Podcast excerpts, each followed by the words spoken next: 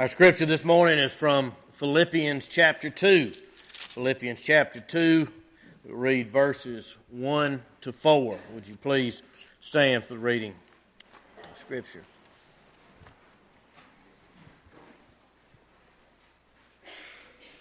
So, if there is any encouragement in Christ, any comfort from love, any participation in the Spirit, any affection and sympathy, complete my joy by being of the same mind, having the same love, being in full accord and of one mind.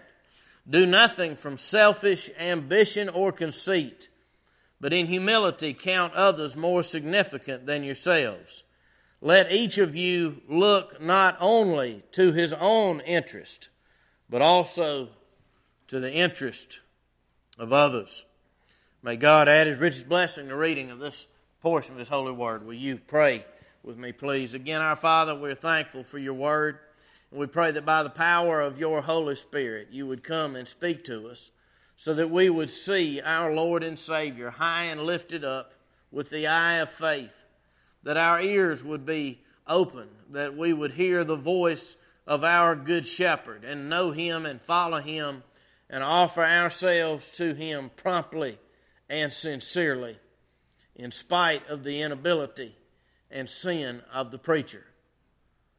In Jesus' name, for his glory and honor. Amen. Be seated, please. How do we eliminate the true obstacle to Christian unity. In our day, unity is in short supply. Just this past week, half the country's reaction to the president's annual address diverged from that of the other half more sharply than ever before. But while our nat- national disunity may be discouraging, it is certainly understandable. We don't all believe the same things. If you are a socialist, no one could reasonably expect you to support a capitalist. If you believe that a baby in his mother's womb is a living human being, you cannot be expected to support a government that applauds legislation allowing abortion through the end of the third trimester. There are radically different viewpoints in America today. So our national disunity makes sense. It's not encouraging, but it makes sense. But in the same respect, church disunity makes no sense. We all believe the same thing in the church. At least we're supposed to. We may have some different political or economic ideas, but when it comes to the articles of our faith, we all believe the same things. Now, I'm not talking about the differences between denominations, the different strands of Christianity. I'm talking about in the local church, right here. Paul was talking to a local church in this passage, and he told that local church in verse 2 to complete his joy by being of the same mind, having the same love, being in full accord and of one mind. That is a call to unity in a particular local church, the church at Philippi. If you keep reading, you see in verse 3 what the real issue is in that church. Paul says, Do nothing from selfish ambition or conceit, but in humility count others more significant than yourselves. One of the better commentators on Philippians, Dr. Silva, gets right to the heart of it. He says, and I quote, The true obstacle to unity is not the presence of legitimate differences of opinion, but self centeredness.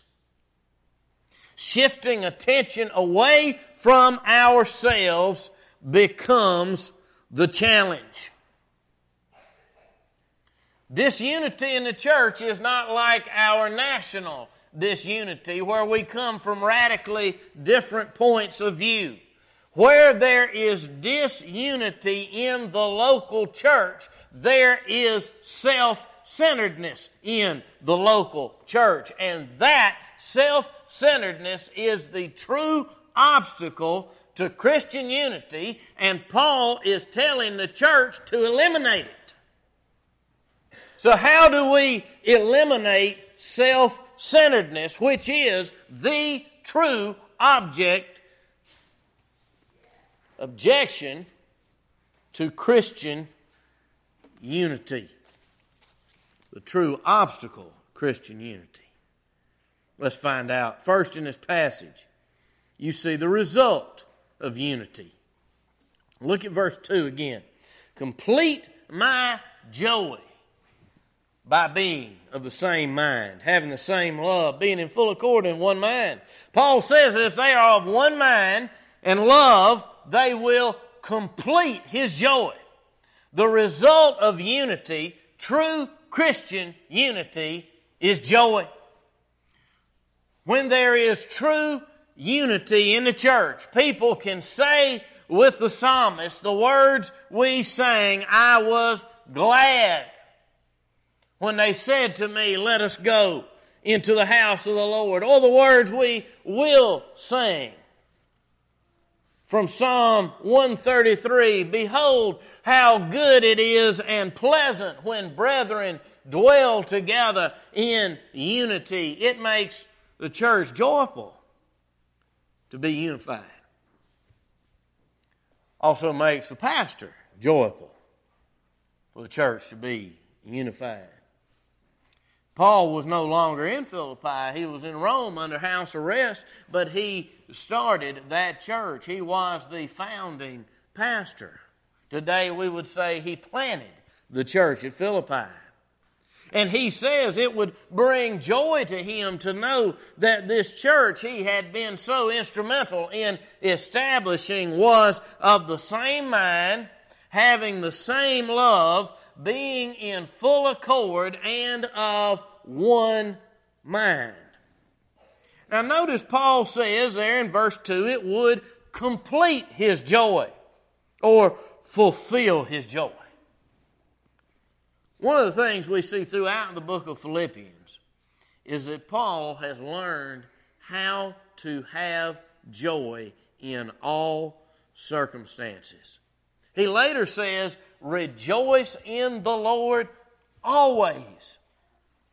Paul does not say that his joy is contingent upon unity in the church at Philippi. He always has joy, but he says, that unity in the church will complete or fulfill his joy. This makes me think of a minister I interned under in seminary, Jamie Hunt, up at the Coddle Creek ARP church. When he first went to that church, two months before I was born, the congregation had had a sharp division. But the Lord used his ministry to bring healing to that church. And 23 years later, when I first showed up at that church, the first thing that struck me as a first time visitor was that those people were truly joyful. You could tell just to walk through the door that those people loved each other and had real unity. I remember after the service, most of the congregation would stand under the oak trees out front and visit till 12:30 or a quarter to 1. I remember how Mr. Hunt would brag about how long the people would stay after church to visit with each other. It brought him joy to see his people love each other. Stayed at that church 33 years, I believe. You know, we have a, pre- not here today, but we have a preacher and his wife, Dr. Guy and Betsy Smith, who attend here regularly, who stayed in the same place over 30 years, I believe, and appropriately, the name of that church is Unity. Paul says, Make my joy complete by being unified. You see the result of unity. Secondly, in this passage, we see the shape of unity. Look at verse 3. Do nothing from selfish ambition or conceit, but in humility count others more significant than yourselves. Let each of you look not only to his own interest, but also to the interests of others. Now, that's what true unity really looks like. You know, there is a bad kind of unity. A church can be unified in a very unchristian and unspiritual way. When I was a boy, on occasion, my grandparents would attend a little church in the country not too far from where we lived. They didn't belong to that church, but had a good friend there and liked the pastor. So occasionally we would attend. But I still remember on the few Sundays we went there that basically no one ever spoke to us. There was a handful of men who stood out front smoking and talking before church. And I remember they would just stand there and stare at us as we walked from the parking lot to the front door of that church. A church can have a destructive kind of false unity. A unity that basically says, This is our little club. We've been here all our lives and we like each other just fine. I know a church that was full in the 1960s, lots of children going great.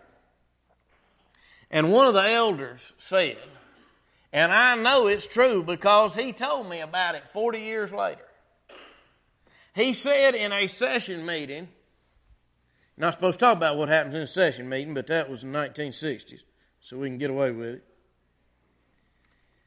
He said, We need to work on getting some new people in this church. And another elder raised his voice to him and said, We got a good group here. This church is fine. We don't need any new people, they'll just mess it up. That's not the kind of unity Paul is talking about. This true unity is based on selflessness, no conceit or selfish ambitions putting the interest of others ahead of self interest. That's how it works in marriage. You put what you want ahead of what your spouse wants, your marriage will be joyless and possibly, if not probably, end in failure. What makes a successful marriage is not that you just happen to agree with your spouse on everything all the time.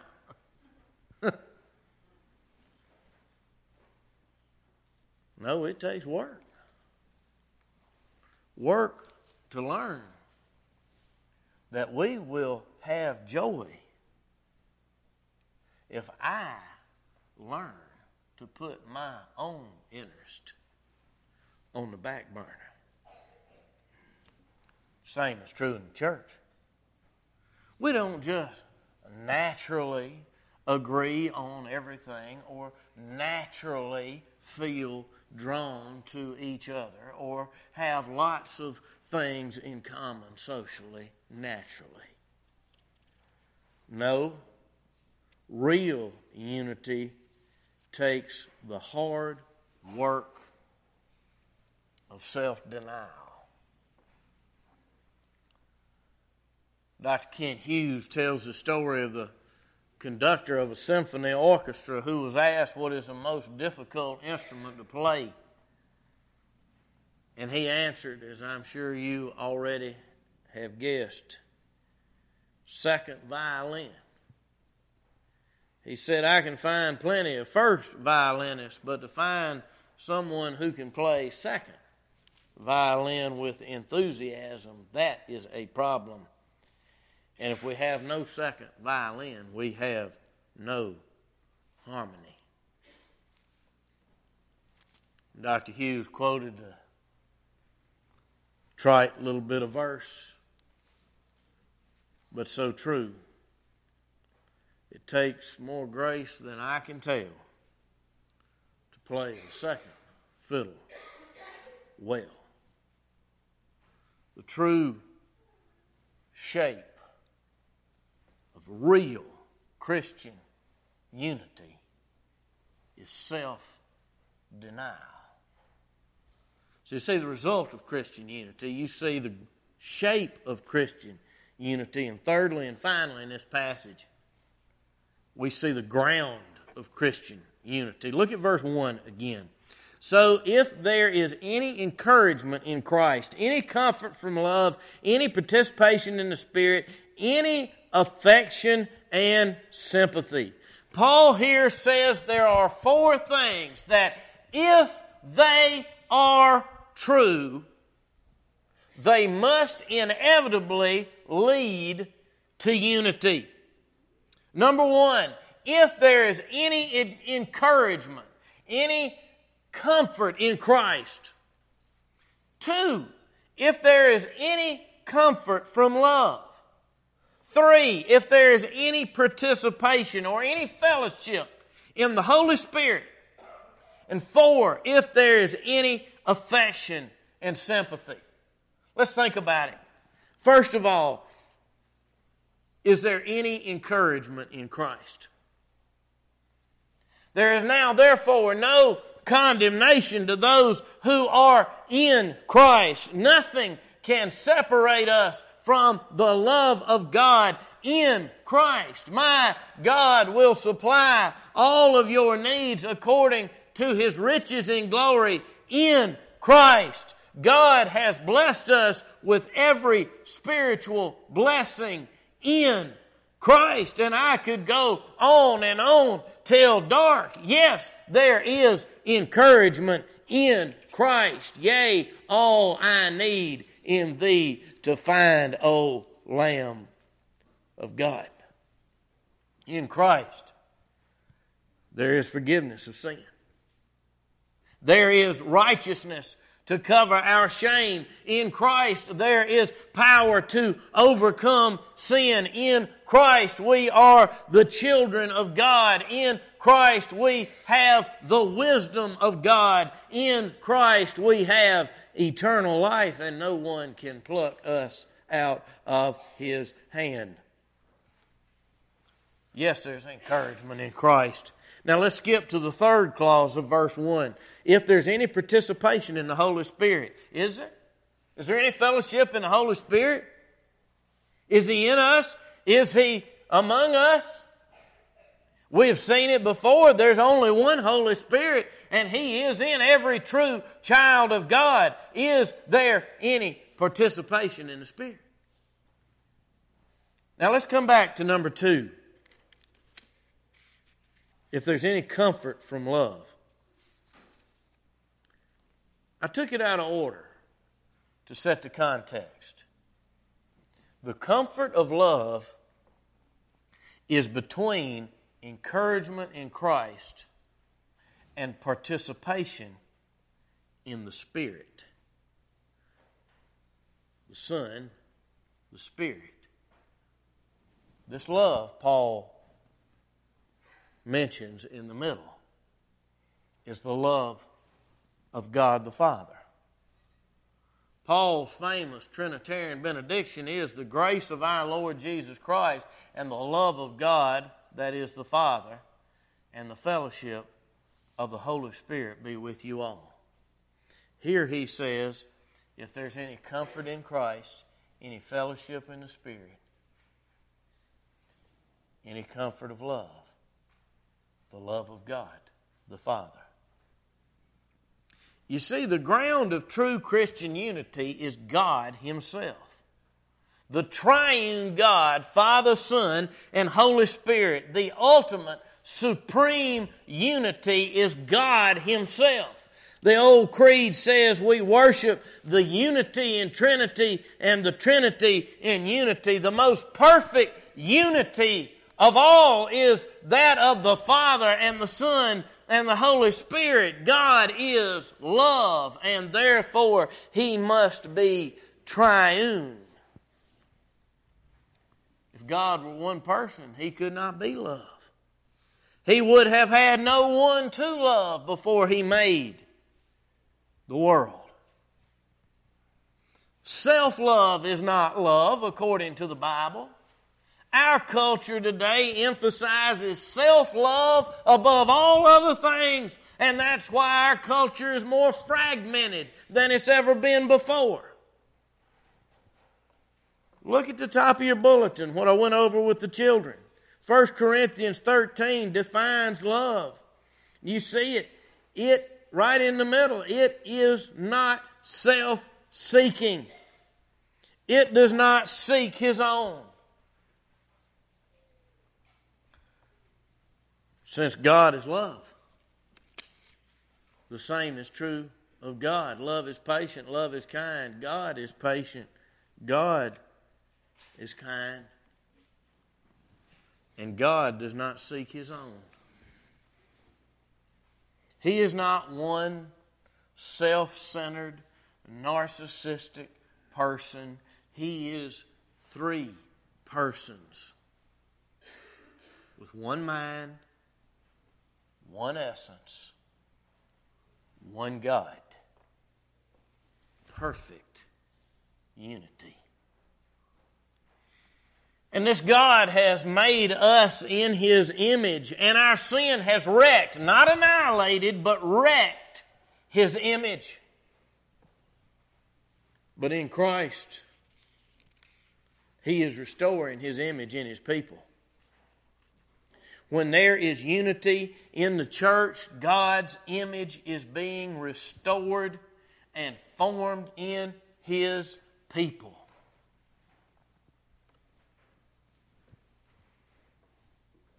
That's why the devil loves to stir up disunity in the church. He hates the image of God above all other things. And the best way to attack the image of God is to turn his people against each other. And so you see, self sacrifice, not seeking our own, not insisting on our own way, that is the key to unity and true joy. And that's why, after Paul lays out the Trinitarian ground of unity, lastly, he says if there's any affection and sympathy, if we know the true God, if we reflect His image, there will be affection and sympathy for one another as He has for us. Paul says, if, if there's any encouragement in Christ, if there's any comfort from the love of God the Father, if there is any fellowship in the Holy Spirit, if there's any affection and sympathy, the if is not a question of if it exists. There is consolation in Christ. There is comfort in the love of God the Father. There is fellowship in the Holy Spirit. Whether or not they exist is not in question. The question is do you have it?